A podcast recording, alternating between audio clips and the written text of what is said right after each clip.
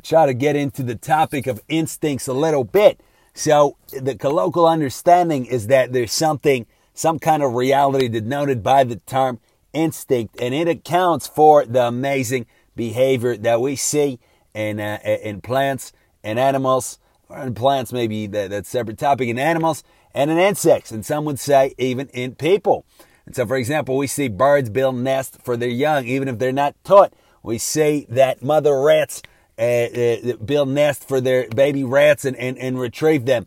Again, it's, some maybe technicalities, but generally speaking, uh, without being taught, we see the, uh, the, the salmon swimming up upstream, and we see the birds flying, and we see the bears hibernating, and in general, we see incredibly, unbelievably complicated behavior.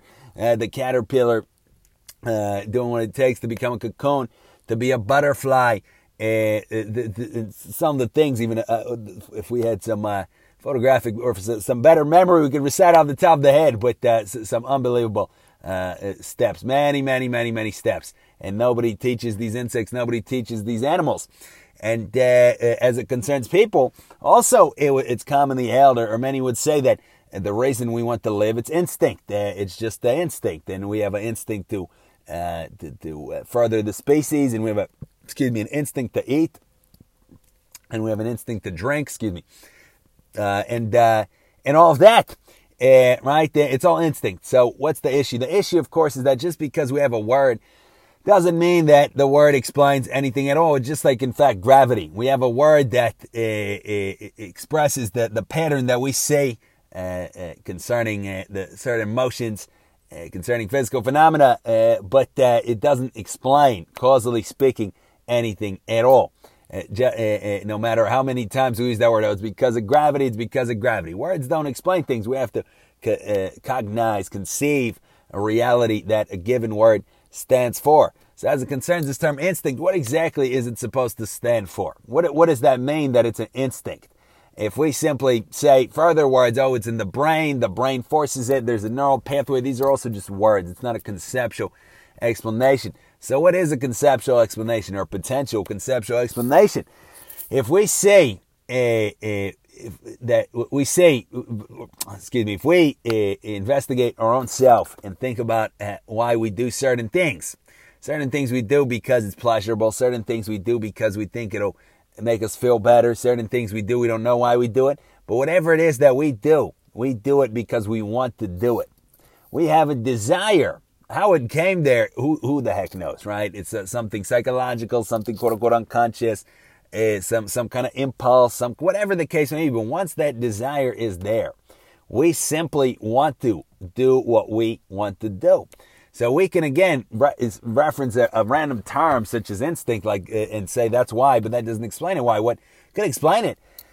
Perhaps as if we say that that's uh, not anything acquired, that that is in fact our necessary nature, that that is uh, uh our, our, native function, which there's no alternative to.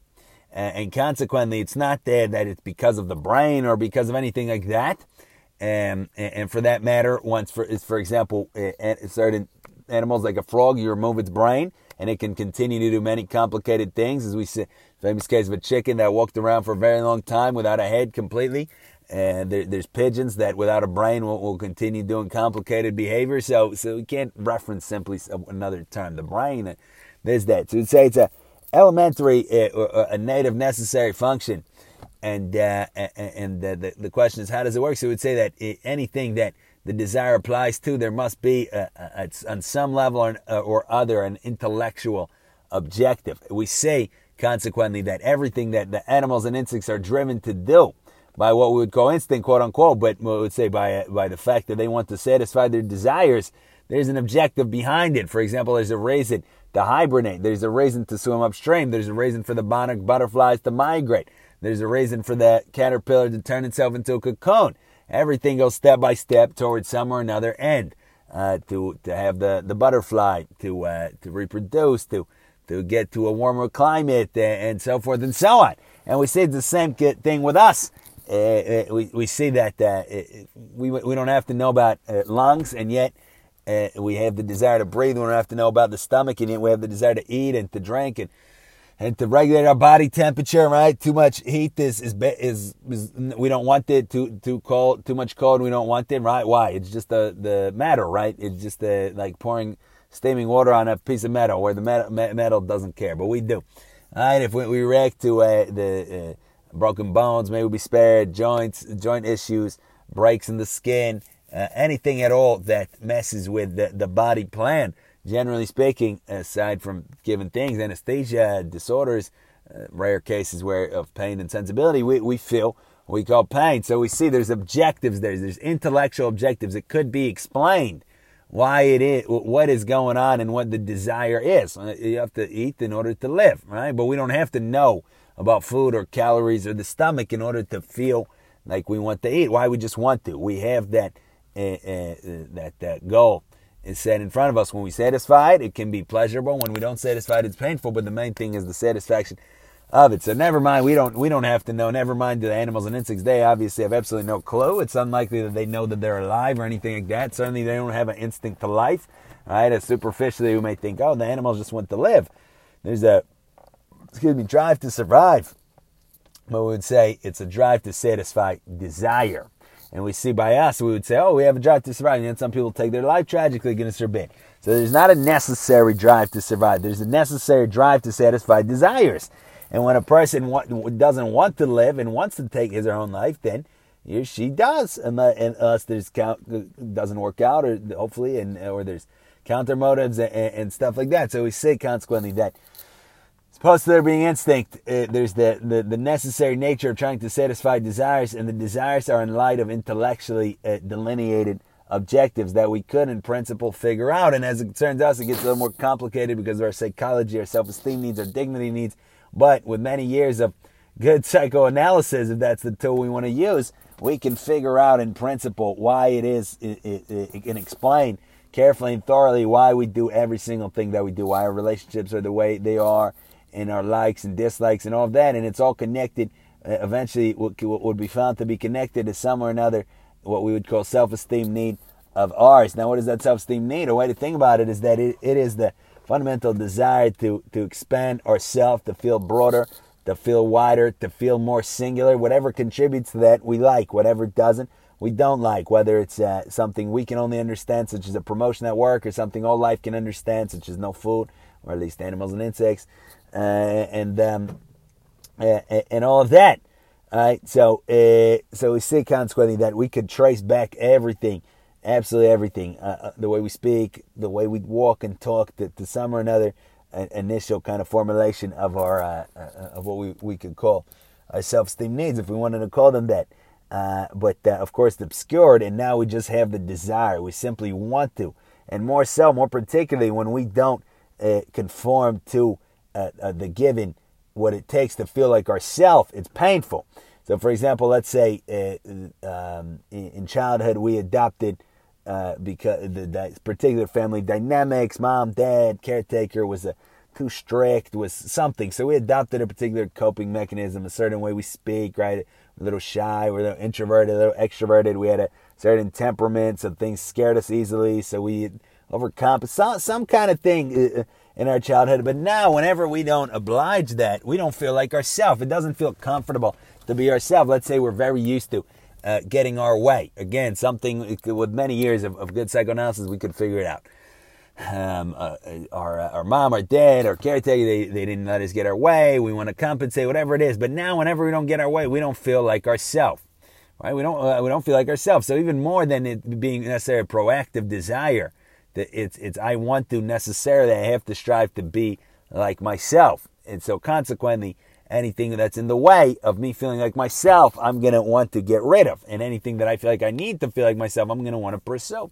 So for example, one person has adopted uh, a, a, a, a, clothing style that makes him or her feel like her, him or herself based on the, the unique, again, life circumstances and and all that kind of stuff. I'm a little big bone. I want this kind of clothing. I'm a little skinny. on that kind of clothing. I'm into this thing. I like this kind of clothing. So now if we see the right clothing on TV, we're going to want them, right? But what does that mean? It means that we calculate that this is a modification, perspective modification of experience that will help us lead, that will contribute to us being in our necessary state, to feeling like ourselves. Right, somebody else looks at it, there's no appeal whatsoever because that's not the way that they use to feel like themselves, right? Somebody would say, uh, you derive self esteem from being an athlete. So we see uh, a, a, Nike commercial for the uh, really cool new shoes. Uh, that can help a person work out better. So it's like that'll help me feel like myself. This is how I gain my self esteem through sports. This is how I identify. I, I, I want those shoes. I might order them or, or see if they're cheaper online. Somebody else uh, has derived their, their they build up their self esteem through their fashion sense, that through their sense of uh, of, of wearing only the most exclusive uh, Jimmy Choo's, Christian Lou's, you know, Prada, Fendi, Balenciaga, whatever the case may be, the nicest brand. So consequently, a person sees workout shoes like, I don't want that stuff. Are you crazy? I work out in in uh, $500 Italian shoes if I, if if I even work out you know, but the person sees $500 Italian shoes, the person sees some uh, loafers French tipped with the, the uh, you know, the leather of the, the best cow and who knows what. Person sees that, stuff, oh, that's what I want because it'll make me feel like myself. All right, so somebody else, you put that on a, on a home deprived individual, unless the person was scheming for that stuff, which is very possible. But otherwise, the person is simply used to wear, dressing the way that, the, you know, for 30 years I've dressed like a home deprived individual. I feel uncomfortable wearing anything super nice. All right, so it, it can take some time to adapt, but again, not, it won't might not be that difficult because those are just based on, it was not impossible, and a person still wants uh, social status and and pride and all of that. So if a person is able to um, acquire that, it's, it's it could be an easier adjustment than, than for some other things. But anyhow, we see that um, we have all of these methods, uh, uh, and they they they uh, form our unique uh, kind of species uh, of us and calculations of us getting what we want. And uh, the the question is, is it good to continue with that or not? So it would say if we want to really truly get get what we want, which is the underlying kind of motive of all life and all activity, then we have to sacrifice our short-term needs of getting what we think that we want. I want the French, I want the I want the Italian shoes or the French, whatever it may be. I want the nice belt, or I want the Nike shoes. I want the this kind of food, I want that kind of food. To try to sacrifice that as much as possible. We have to try to discipline ourselves and consequently really truly uh, improve the, the, quality of our person, the quality of our thought, the quality of our conceptions, and uh, experience ourselves in the way that we want to experience ourselves, and and uh, and consequently nullify as much of ourself uh, and our self striving as we can, as regularly as possible. So you can think about it. Thank you for listening.